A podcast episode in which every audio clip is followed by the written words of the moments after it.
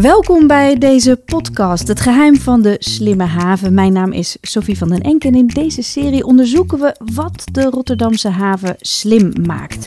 Ga mee op mijn ontdekkingstocht waarin ik het geheim probeer te ontrafelen en dat doe ik met mijn gasten. Vandaag hebben we Boudewijn Simons aan tafel uh, van de haven en uh, onze gast is dit keer Vincent Wegener.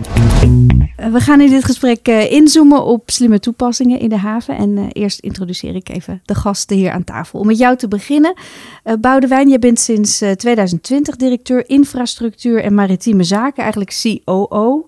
Eh, bij het havenbedrijf Rotterdam. Als ik aan de haven denk, dan denk ik natuurlijk aan schepen, aan kades en grote kranen en wat dan niet. Ehm, maar een digitale haven, die, die zie ik niet voor me. Dus die moet jij even voor me schetsen. Ja, dat, dat is heel lastig, want als iedereen aan de haven denkt, dan is het precies wat jij beschrijft. En dat is ook wat je ziet.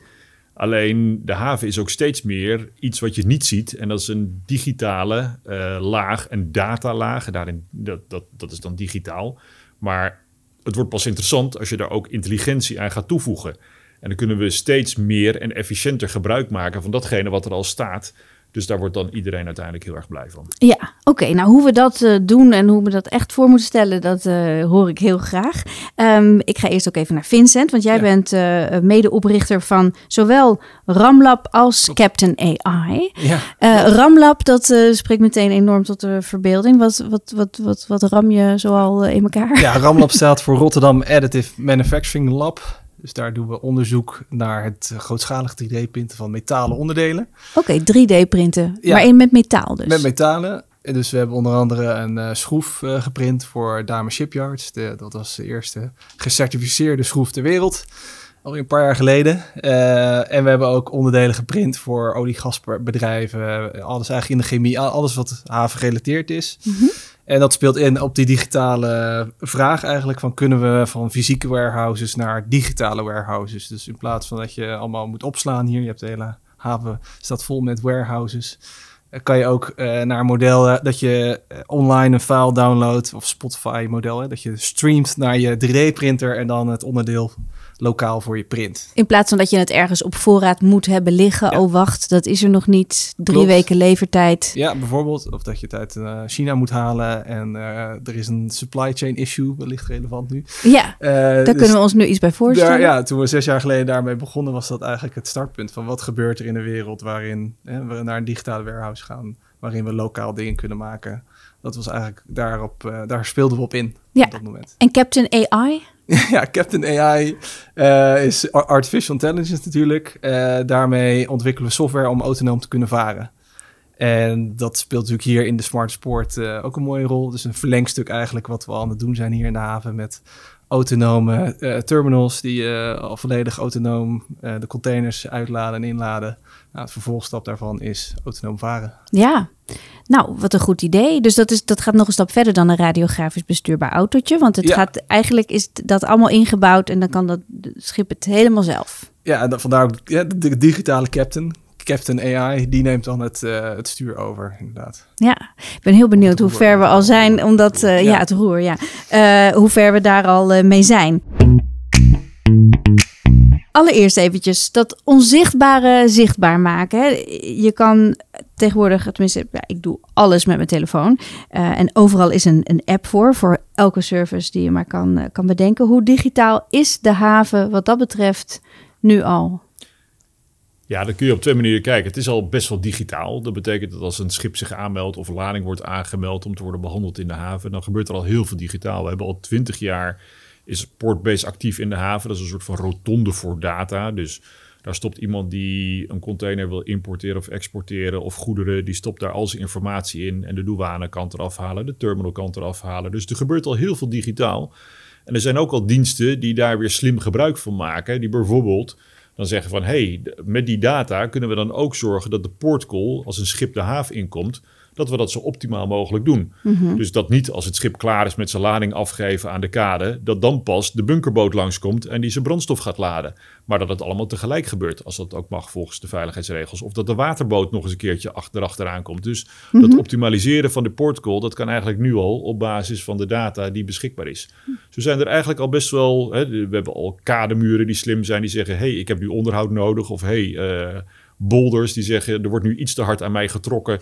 Eh, alsjeblieft eh, even een trosje erbij zetten. Dus er gebeuren al best wel heel veel slimme dingen in de haven. En dat komt omdat er sensoren in die Eh, dat- kades Er zitten. zitten sensoren in. Ja. Ja, de- dat, dat zijn van die, van die rekstrookjes die zeggen: hey, ik word nu iets, er wordt nu iets te hard aan me getrokken. Of dit stukje staal is iets te ver gedegradeerd, niet sterk genoeg. Ik heb onderhoud nodig. Ja. Dus dat soort dingen, dat is, wel, dat is wel het laatste wat we doen. Maar kademuren zijn tegenwoordig intelligente kademuren.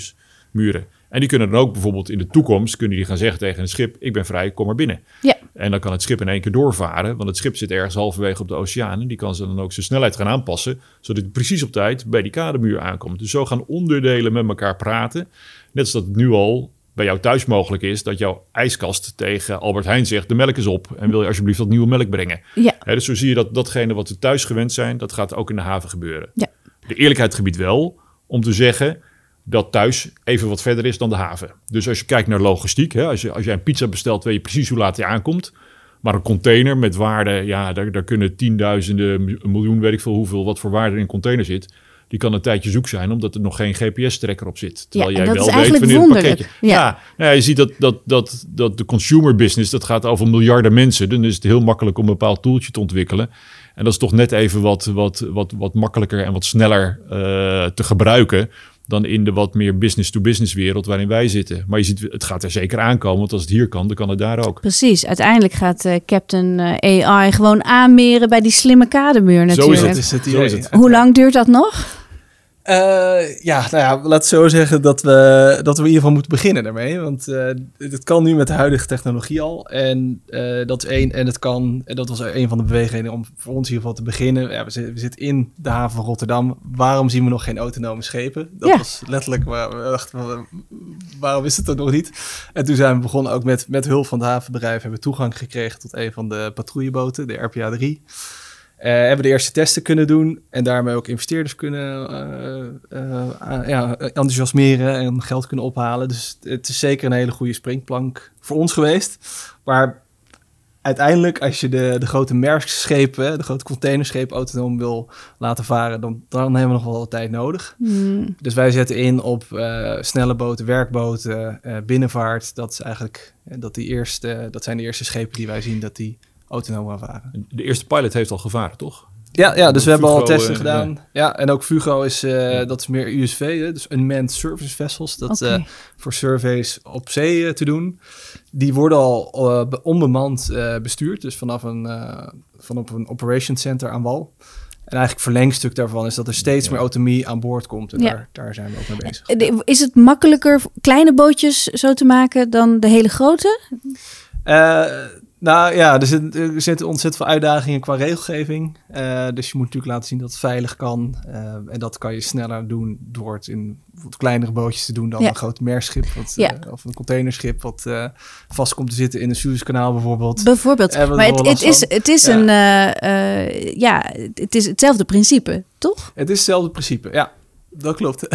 Zou dit nou niet gebeuren, het, Suezkanaal, want het komt wel eens vaker voorbij in deze podcast. Ja. Ehm, eh, was dat niet gebeurd als we niet een mens achter het stuur hadden gehad, maar Captain AI? Ik denk dat, eh, nou, het is een interessante case natuurlijk, want uiteindelijk was het inderdaad fout van, eh, van de schipper, ook, al, ook door de weersomstandigheden. We- laten we zo zeggen dat de eerste stap die wij ook bieden is dat het meer informatie biedt voor de schipper. Dus meer eh, situational awareness creëren met behulp van AI. Dus dat je beter weet wat om je schip gebeurt. Mhm. Eh, gewoon betere tools eigenlijk geven aan de schipper, zodat hij betere beslissing kan maken. Ja. Dat is eigenlijk de eerste stap onder, op weg naar volledige autonomie. Ja, informatie verzamelen is natuurlijk ongelooflijk belangrijk om je taak goed uit te kunnen voeren. En als je daar meer tools voor kunt aangrijpen, dan, Ja. dan wordt dat natuurlijk beter. Ja, Ja. dat kan je me ook dus dat is voorstellen. ook een van de redenen waarom eh, situational awareness de eerste stap is eigenlijk. Dus mm, iets doen met die camerabeelden en radarbeelden. Dat de, dat de schipper eerder gewaarschuwd wordt als er iets in de buurt is, een gevaar vormt. Maar dat is een, een stapje op weg naar auto, autonoom varen. Want uiteindelijk ja, kan de camera of kan de, de, de, de Captain AI, eh, de algoritme kan nu kijken, kan nu zien wat er eh, gebeurt. Eigenlijk net zoals een mens. Dat Ja. is eigenlijk de Ja. revolutie waarin we zitten. Dat is de revolutie waarin we zitten. Je zegt het nog heel rustig, maar ja, Ja. het is wel een, een revolutie inderdaad. Wat voor ontwikkelingen zie jij wereldwijd? Zijn er meerdere eh, eh, v- ja, Vincents die overal dus dit soort spannende plannen aan het ontwikkelen zijn? Of is Rotterdam echt eh, totale koploper hierin? Dat willen we natuurlijk eigenlijk horen, dus zeg dat maar. Ja. ja, ik denk zeker wel eh, dat, ik, dat het heel moeilijk is om ergens anders op deze wereld eh, eh, dit te doen. Dus de, de, de haven van Rotterdam is echt wel, eh, staat open voor nieuwe dingen te proberen. Ook het havenbedrijf. Eh, en uiteindelijk heb je dat hele ecosysteem nodig. Dus ik denk dat er weinig steden zijn, of havensteden zijn in de wereld die dat kunnen bieden aan start-ups. Ja. Het is vrij uniek natuurlijk dat je, eh, ja, hoe, hoe start je als start-up in autonoom, autonoom rijden met een auto? Ja, je pakt een auto, je gaat die schuur in en je gaat starten. Dat doen ze in Silicon Valley. Maar hoe stap je op een patrouilleboot? Ja, die koop je niet even als start-up. Nee, dus, je ja, moet door een- dat toegang te krijgen Ja. heb je al een enorme voorsprong. Ja, zodat je het in, in echte omstandigheden kunt, kunt testen. Van hoe werkt dat nou en wat voor uitdagingen zie ik dan? Ja, Oké. ehm, wat, wat levert het eh, eigenlijk op om, op dit, om dit soort stappen te ondernemen? Want het, het is natuurlijk, ik kan me voorstellen dat het ook spannend is en leuk is om bezig te zijn met nieuwe ontwikkelingen en innovaties. Maar er moet natuurlijk ook een economische drijver achter zitten. Hoe zou jij die omschrijven, Boudewijn? Nou, ik denk, eh, voordat je bij een economische drijver komt, zit er denk ik ook een veiligheidsdrijver achter. We kunnen eh, mensen uit gevaarlijke situaties halen. Hè, neem nou bijvoorbeeld de, een containerkraan. En Een hele eenvoudige stukje automatisering, wat eigenlijk nog niet eens zo digitaal is, is dat tegenwoordig eh, de, de kraanbestuurders, die zitten gewoon achter een beeldscherm in een kantoor, die zitten die, die, die, die kranen te bedienen, waar ze vroeger boven die kraan zaten met al het gehort en gestoot. En die moesten hun hele leven gebogen naar beneden kijken om die kranen te bedienen. En tegenwoordig gebeurt dat op afstand. Nou, het volgende is natuurlijk dat daar een algoritme achter komt die dat gaat doen. Maar op zo'n manier zie je dat we eigenlijk mensen uit eh, arbeidsonvriendelijke situaties kunnen halen, op afstand kunnen zetten. Of misschien uiteindelijk eh, meer het, het, het slimme interpreteerwerk kunnen doen dan het repeterende werk waar ze nu nog steeds voor worden ingezet. Dus dan worden de banen ook leuker en interessanter. Dus dat is denk ik het, het, het eerste wat, eh, wat er gebeurt. En economisch is er alle reden, want hoe efficiënter een haven draait, hoe minder verlies er is. En eigenlijk hoe beter je gewoon alles wat daar staat kunt gebruiken. En dat heeft allemaal heel veel geld gekost. Er zijn miljarden aan investeringen in die haven. En hoe optimaler het gebruikt wordt, ja, hoe meer rendement je uit je investering haalt. Maar ook hoe minder extra je hoeft bij te bouwen. Stel je voor, die intelligente kademuur, die kan 20% meer schepen op zijn kademuur ontvangen omdat hij niet voortijdig in onderhoud wordt genomen en omdat hij om tijd aangeeft van hé, hey, ik ben vrij, je kan binnenkomen. Ja. Dat betekent dat je 20% minder kademuren hoeft te bouwen. Dat kost allemaal energie, dat kost grondstoffen, dat kost eh, CO2 die de lucht ingaat. Dus uiteindelijk is het duurzamer, is het economisch rendabeler en is het veiliger als we gewoon dat digitaliseren heel goed door weten te zetten met Ja. elkaar. Overigens is niet we moeten dat digitaliseren doorzetten, het gebeurt gewoon. Het is Ja. gewoon aan het gebeuren buiten. Ja, dus het gebeurt buiten. Dus als je het niet binnenhaalt, dan, dan, dan mis je de boot. Om eventjes in eh havenrelevante Ja, dat is- terminologie te blijven. een Ja, sorry. en daarom willen wij als Rotterdam hier heel graag in voorop lopen. Veel mensen denken zo'n haven, weet je, daar zitten gewoon hele grote multinationals. Nee, zo'n haven is een heel ecosysteem. Waarin we ook op een oude scheepswerf, de RDM, eigenlijk helemaal hebben omgebouwd naar een omgeving waar start-ups zoals eh Vincent's Ramlab en Captain AI, nou, we hebben elkaar daar ook ontmoet. Je moet eens een keer rondlopen. Het is een ontzettend er inspirerende. ja, je bent er geweest. heel gaaf. Nou, heel gaaf, toch? Hele inspirerende omgeving met, met diverse jonge mensen met allemaal ideeën die eigenlijk daar de haven van de toekomst aan het ontwikkelen zijn. En voor de deels die fysiek, want, want Vincent maakt gewoon hele grote scheepsschroeven. Of hier beneden bij Hotel New York staat zo'n 3D geprinte bolder. Mhm. Moet je maar eens kijken. Nou, Ja. Die hoeft dus niet uit China te komen. En die is eigenlijk gewoon, die, omdat je hem helemaal gecontroleerd hebt gemaakt, is hij gewoon weer net even wat veiliger. En heeft hij minder marges nodig dan een, dan eentje die je geïmporteerd hebt. Maar ook gewoon in die, in die, eh, met, met die intelligente gebruik van die data zijn ze mee bezig. Nou, onwijs gaaf Ja. omgeving om rondlopen. Onderdeel van zo'n haven-ecosysteem. Ja, en dat is dan inderdaad de haven van de toekomst, die wel ruimte krijgt van de haven van nu, om dat Ja. dus eh, ja, te, te, te proeftuinen eigenlijk en, eh, en mee te oefenen. Wat is voor jou de belangrijkste drijfveer? Want we horen inderdaad veiligheid, duurzaamheid, efficiëntie. Wat vind jij mooi aan wat jij maakt? Ja, mijn persoonlijke drijfveer is ook gewoon onderdeel zijn van, van de toekomst, zeg maar. De toekomst waarin je wil leven, om het zo maar te zeggen. Dus het, ik vind het, uh, mijn drijfveer is van, ja, waarom wachten we tot Silicon Valley of uh, het ergens anders gebeurt, uh, Japan of China? Het kan hier ook gewoon. En dat, dat nou, hebben we aangetoond de afgelopen jaren. Dus het, dat kan zeker, door, door gewoon de primeur te pakken op die, op die schroef die als eerste geprint was. Uh, en, en, testen te doen hier gewoon in, in de drukste haven van Europa met, uh, met autonoom varen. Nou, de uitdaging zit natuurlijk in het schalen. En ik denk ook, ja, daar kan Rotterdam ook enorm mee helpen. Maar je wilt natuurlijk uiteindelijk dat het wereldwijd uitgerold wordt. Dus mm -hmm. uh, ja, ik denk dat Rotterdam nogmaals daar een hele goede springplak voor is. Maar ook het havenbedrijf die mindset weet om te, te, turnen van heel veel mensen die nog denken van ja, het gaat nooit gebeuren. Dat hoor je ook heel vaak. Van, mm. Autonoom varen gaat nooit gebeuren het zal mijn tijd wel duren. Of uh, 3D-printen van onderdelen. Nou, niet, uh, niet hier, niet nu. Dat was eigenlijk de eerste feedback die we kregen van, van mensen. Van, een print, het printen van een schroef.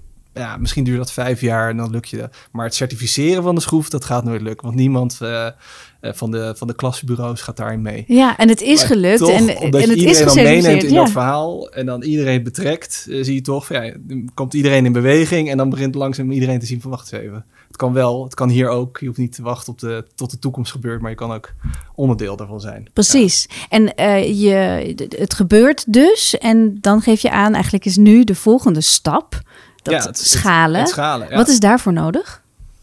Uh, ja, lange termijn commitment van, uh, van grote partijen die in die visie uh, geloven eigenlijk. Dus nou, nogmaals, havenbedrijf is daar een goed voorbeeld van. Maar je hebt natuurlijk iedereen nodig om, uiteindelijk gaat het om nieuwe technologieën. Dus iedereen moet ermee om kunnen gaan. Dus er werd net voorbeeld genoemd van die kraan operator. Dat betekent dat je mensen mee moet nemen in dat verhaal. Moet op, op, omscholen, nieuwe opleiding moet kunnen bieden.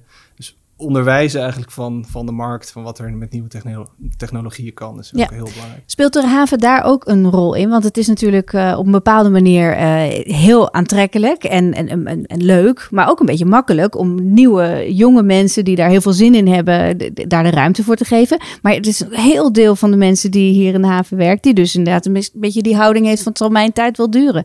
Vervult de haven daar ook een rol in om hen mee te nemen in die nieuwe haven, die toekomst? Ik denk het wel. Ik denk het wel. Ik denk dat wij uh, daarin een balans proberen te houden tussen waarderen wat er is en uh, ook een uitzicht geven naar hoe de toekomst eruit kan zien. En dat daar ook plek is voor, voor mensen.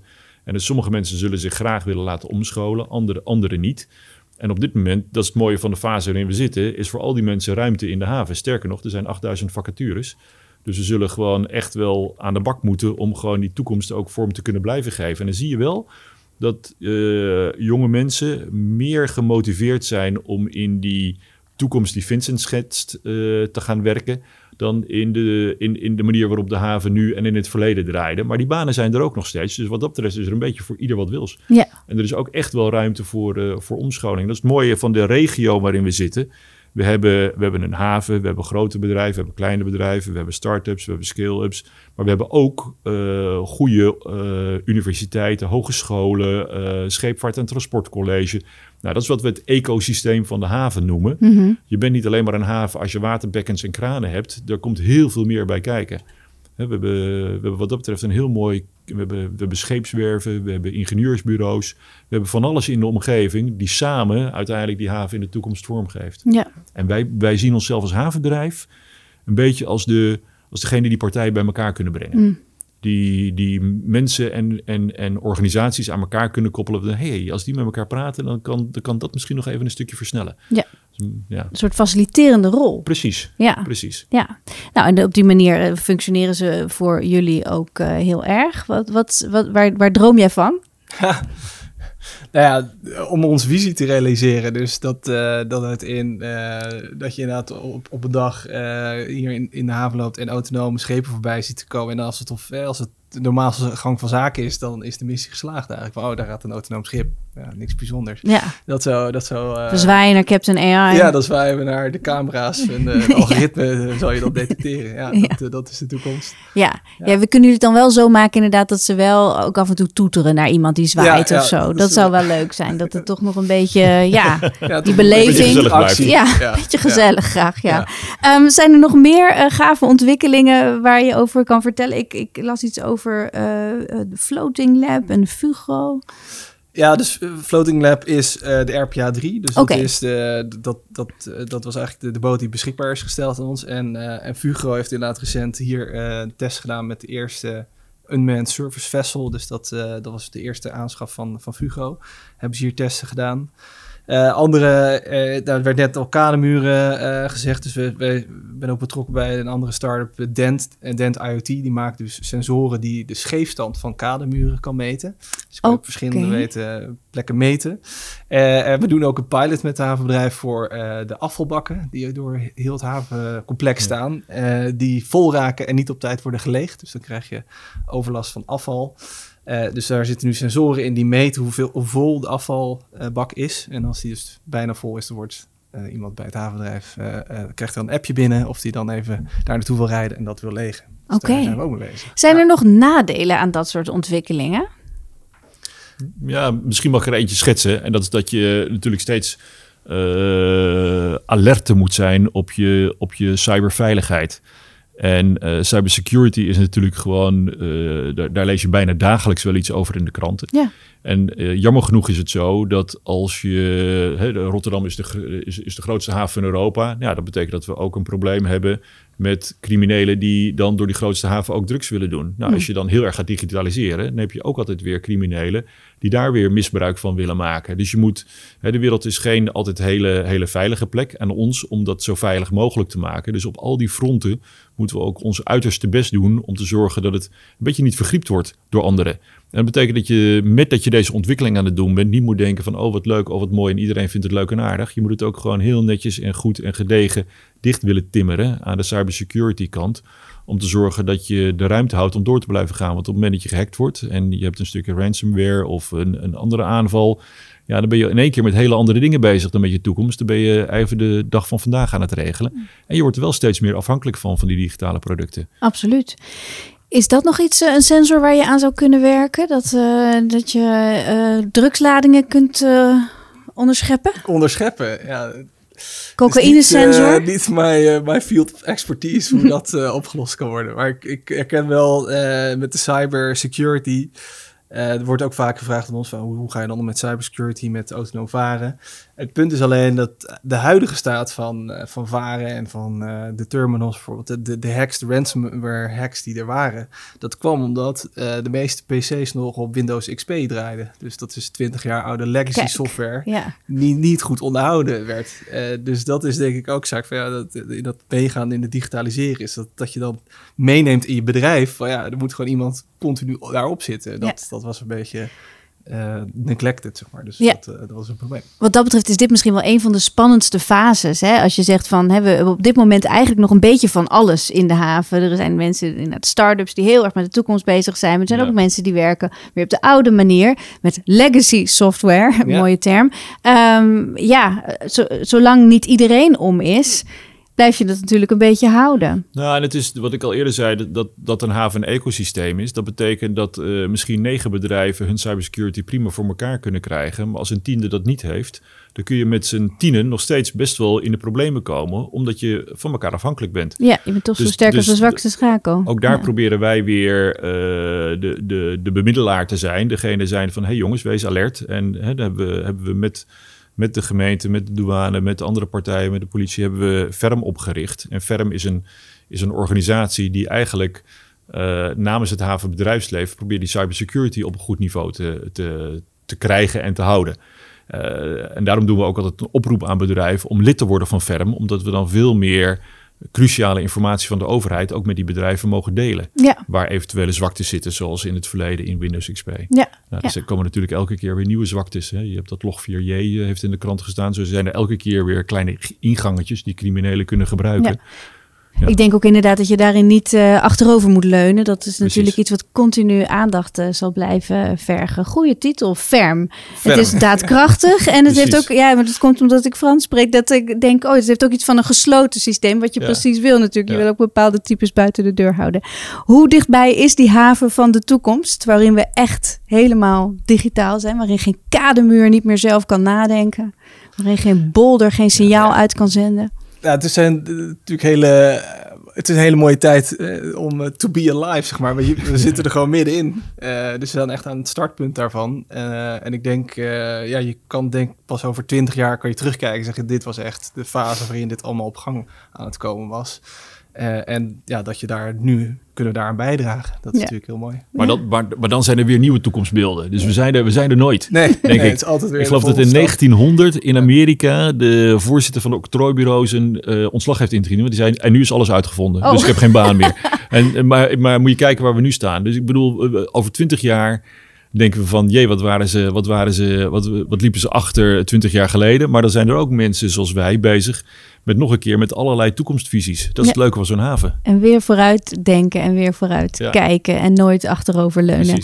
Uh, ja, ik krijg er helemaal zin in als ik jullie zo hoor. Dus dat is uh, ontzettend leuk. Ik wil jullie heel erg hartelijk bedanken voor uh, dit gesprek. Dank jou wel. Ja, heel erg fijn. Um, ja, als je zit te luisteren en je denkt, ik krijg er ook zin in. ik wil meer informatie bijvoorbeeld over waterstof, over deze podcast. dan kun je kijken op portofrotterdam.com slash toekomst. Ja, want die komt eraan, of we zitten er eigenlijk al in. In de volgende podcast ga ik in gesprek met Vivienne de Leeuw en Iwan van der Wolf. Want dan gaan we het hebben over data. Nou ja, ook weer heel relevant. Voor nu, bedankt voor het luisteren.